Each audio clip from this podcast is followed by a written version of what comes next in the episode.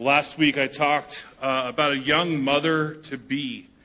Uh, Mary finds out that she's going to have a baby and that this baby would, in fact, be the Messiah. It's a tremendous blessing, but it's a blessing that causes a lot of messiness in her life.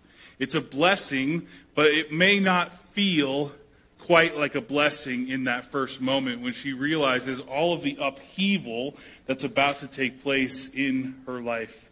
She's a young woman who is now faced with a completely impossible situation, impossible outside of God. It's going to change her life significantly, and it's going to change the world for eternity.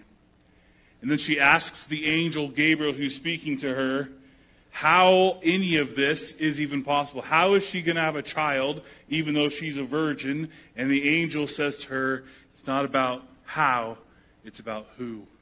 Because the Holy Spirit of God can do anything. And as we talked about, those blessings that don't feel like one at first, we realize that God can work through anything. This is a blessing but it's not going to make life easier for Joseph or Mary. In fact, it's going to make it far more complicated.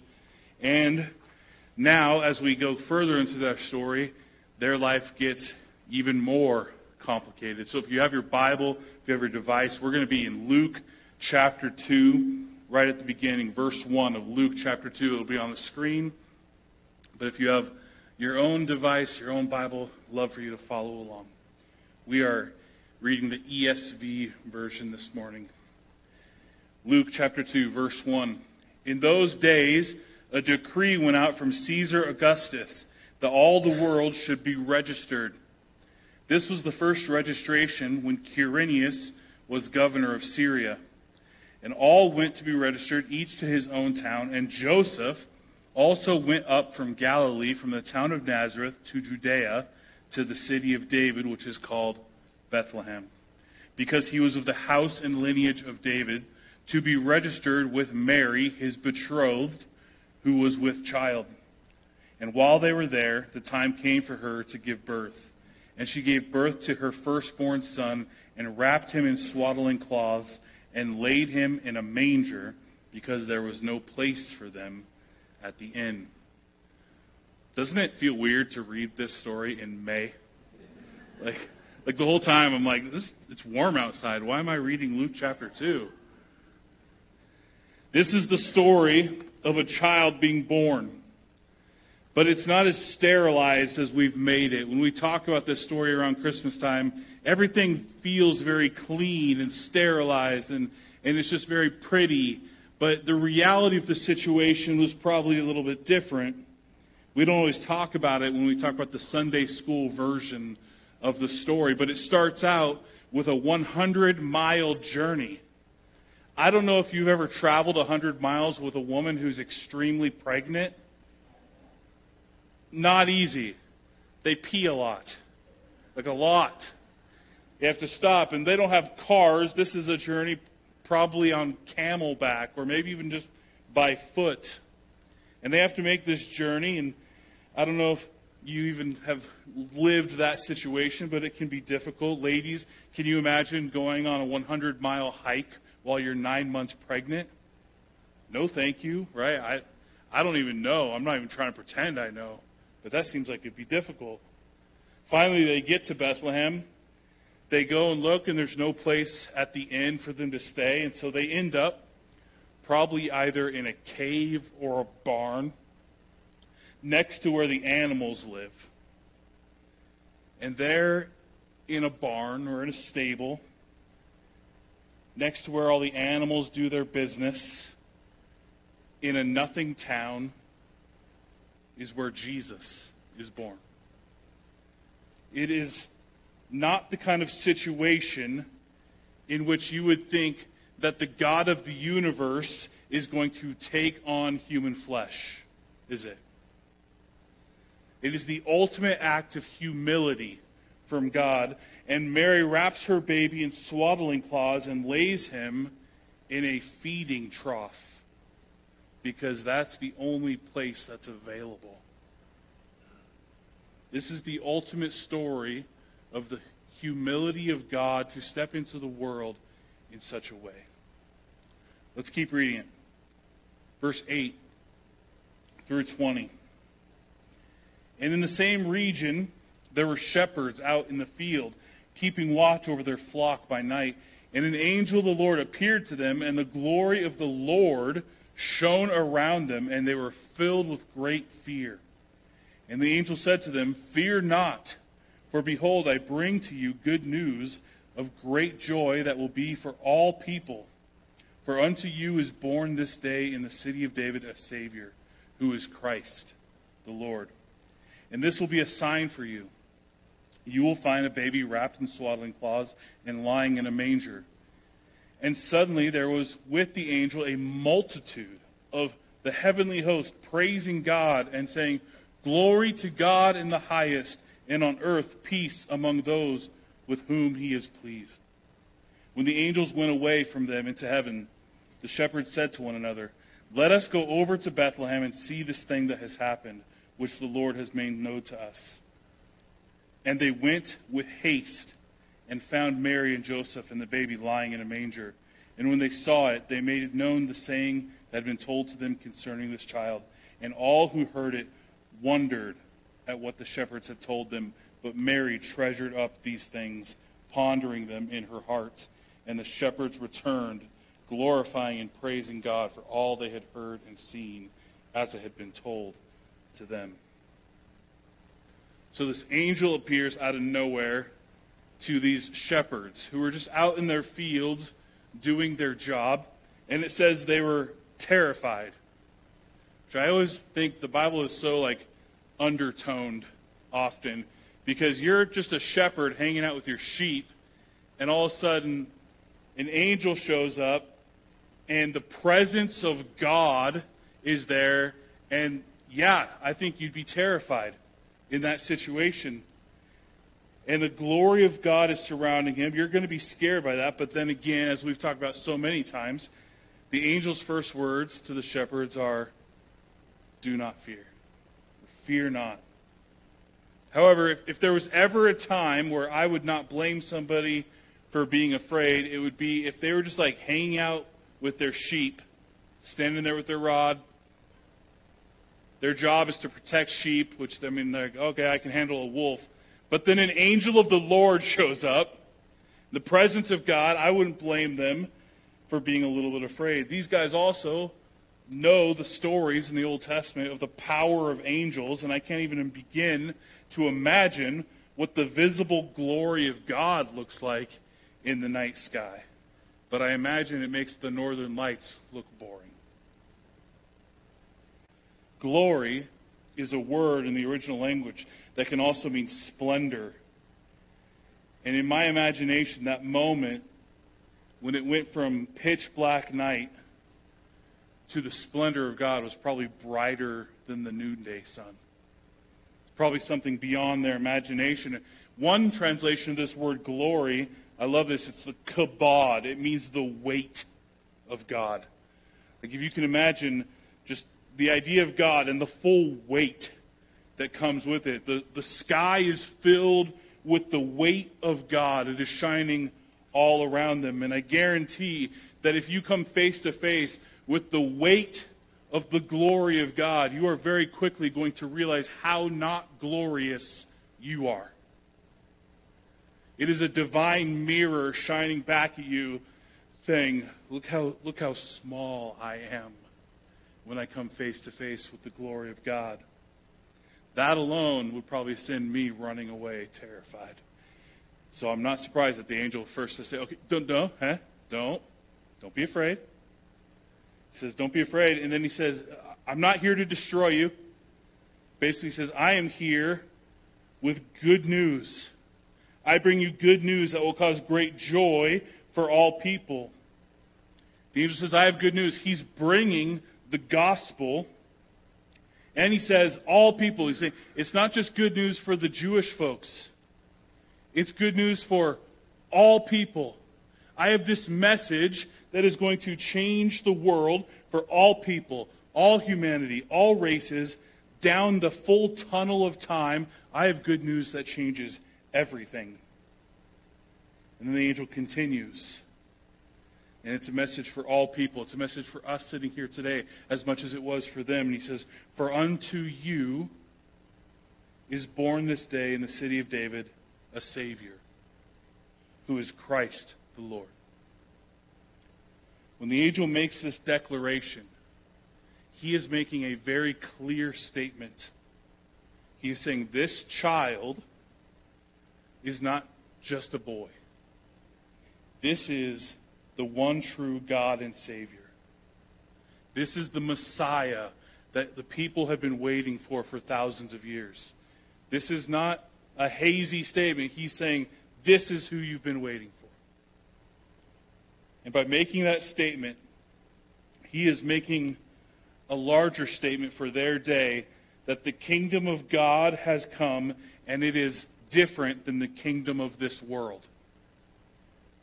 There is the kingdom of God which has just come to be, and there's the kingdom of the world that is taking place around them.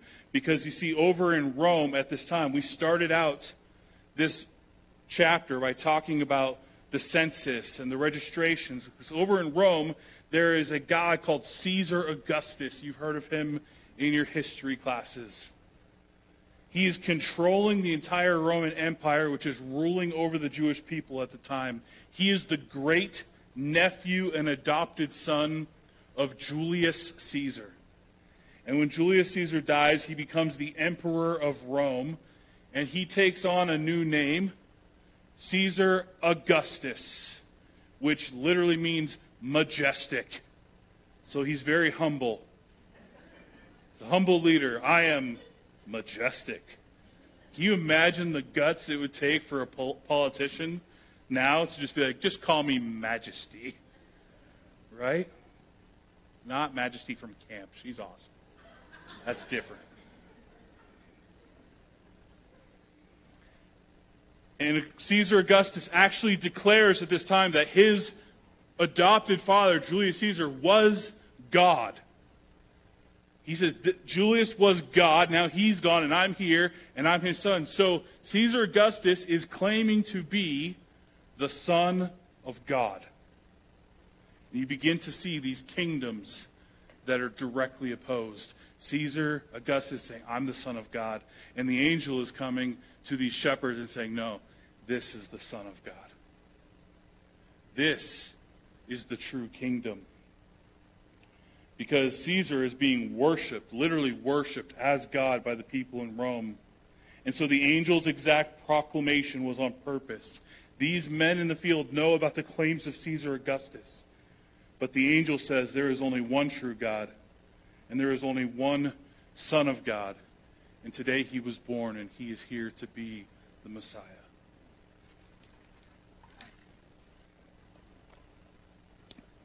When the angel says, For unto you is born this day in the city of David a Savior, who is Christ the Lord, there's a big implication there that I don't think we talk about enough.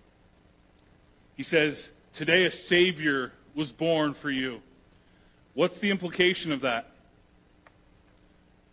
You need a Savior. Today a Savior was born, and He's your Savior, so you need to be saved. We sometimes jump right over that part in the birth story. It sounds really nice to quote scripture and to say, a Savior is born. But that comes with this truth that we need a Savior. That there's something broken in us that needs to be redeemed. That those men in the field need a Savior. You can only find joy in the birth of Jesus if you recognize and acknowledge that He is the Savior that you personally need. There's something broken in us. We need restoration. And the angel comes and says, This child is the Messiah, the only one that can restore you and the broken connection that you have with your God.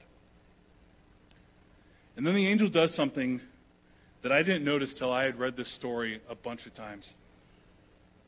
and I really, I really like this.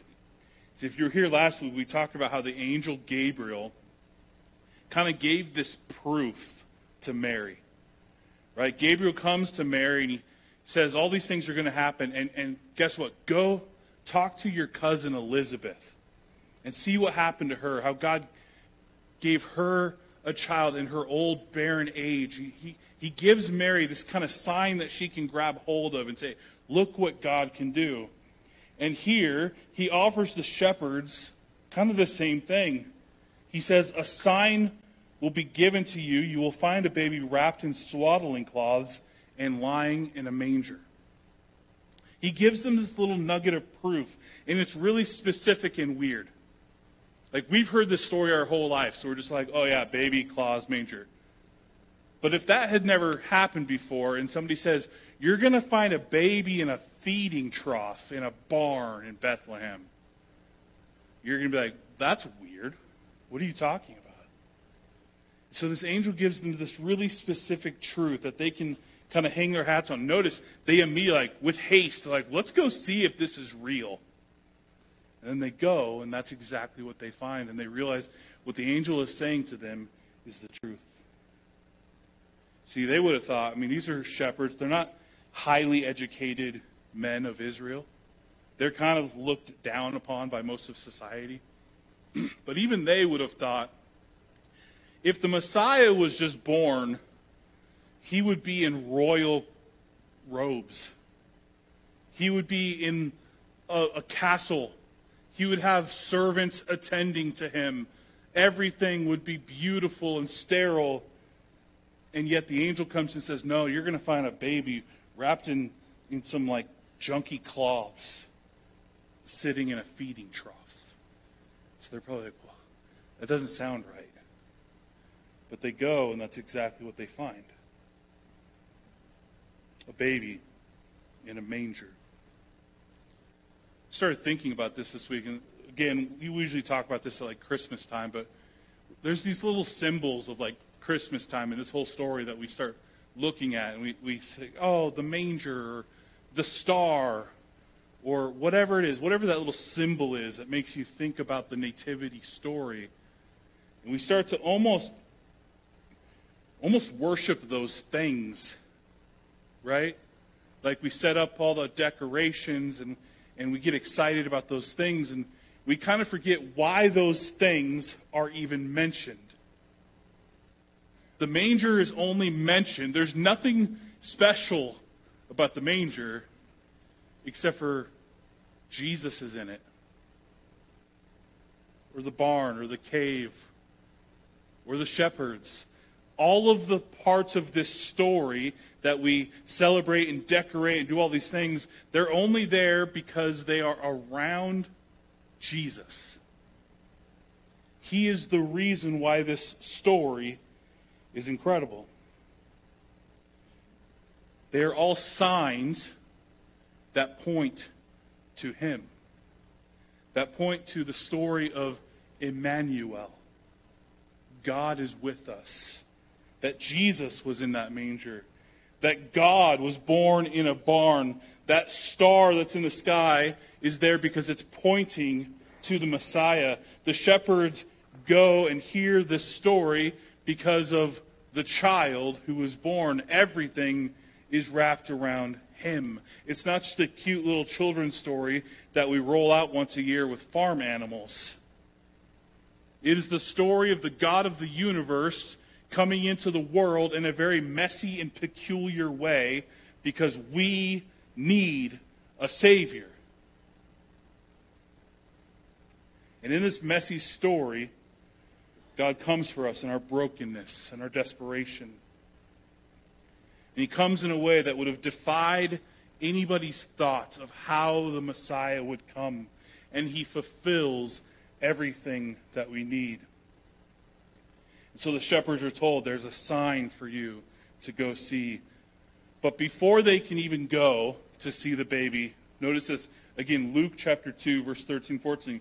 And suddenly there was with the angel a multitude of the heavenly host praising God and saying, Glory to God in the highest, and on earth peace among those with whom he is pleased. It says, A great company of heavenly hosts I think if you're like me, you imagine this being like a really nice choir, right? Like this is what I imagine. Like the it, it's not, but it looks like the the Mormon tabernacle choir, right? And they're in robes and they're just like, Glory to God in the highest. Like, that's what I imagine. But this word, a great company, can also mean armies. It's not just a pretty little choir, it's not the show choir. It is all of the armies of God show up in the sky and angelic beings from heaven exploding into the sky, filling the sky as far as can be seen, and they are there praising God. And that word great company can also be understood multitude. Multitude of armies of God. The author of Hebrews uses the same word to describe the number of the stars in the sky or the grains of sand on the beach. So we're not talking about 100 people in nice clean robes singing glory to God.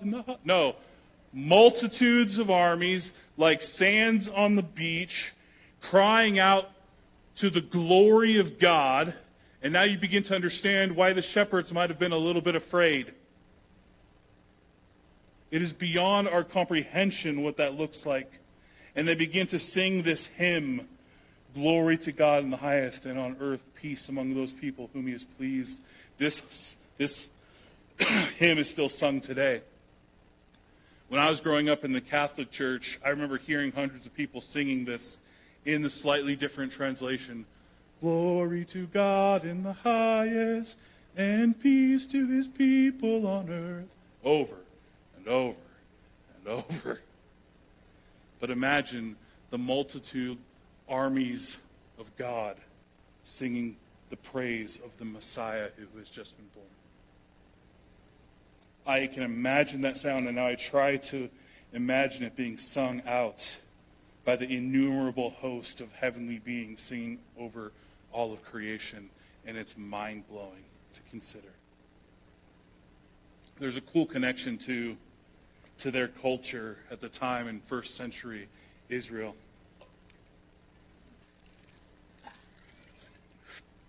At that time, the firstborn son was a really big deal. I mean, it still is, but at that time, your firstborn son, all of the family lineage would run through that son.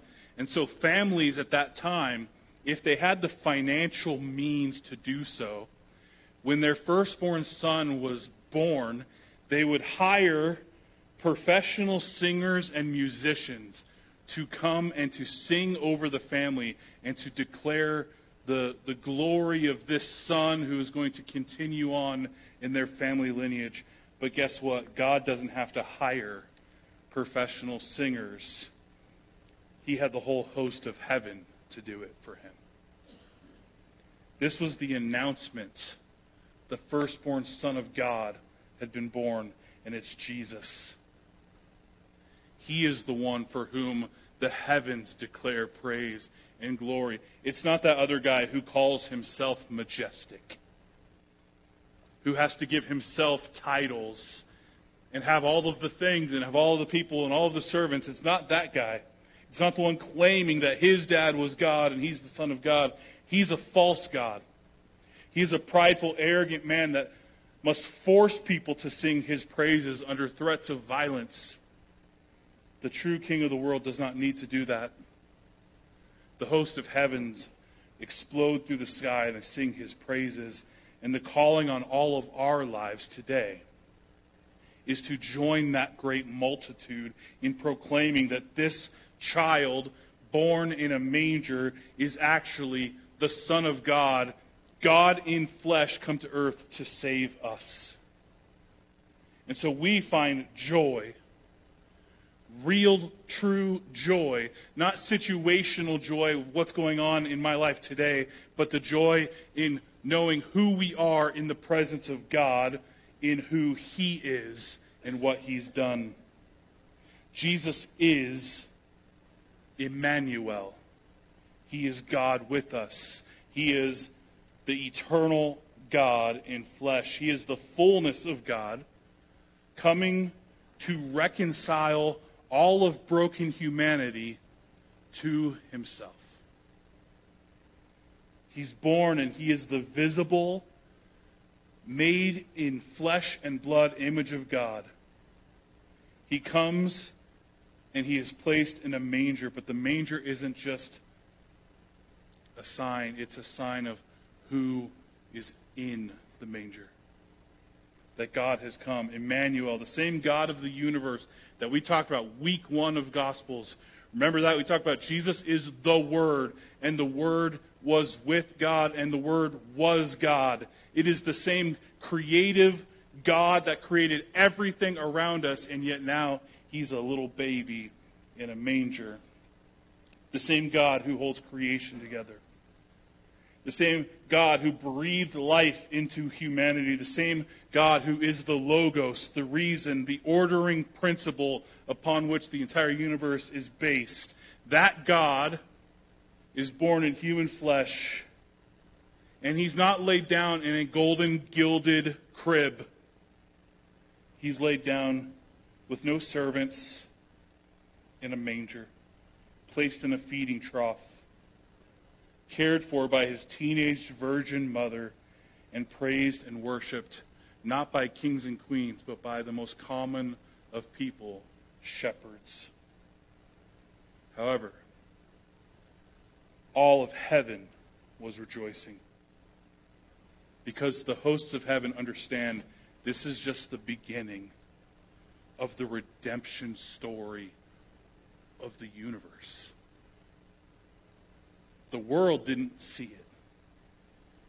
What amazes me about the story is there were religious leaders who were supposedly supposed to be watching for the Messiah right down the road.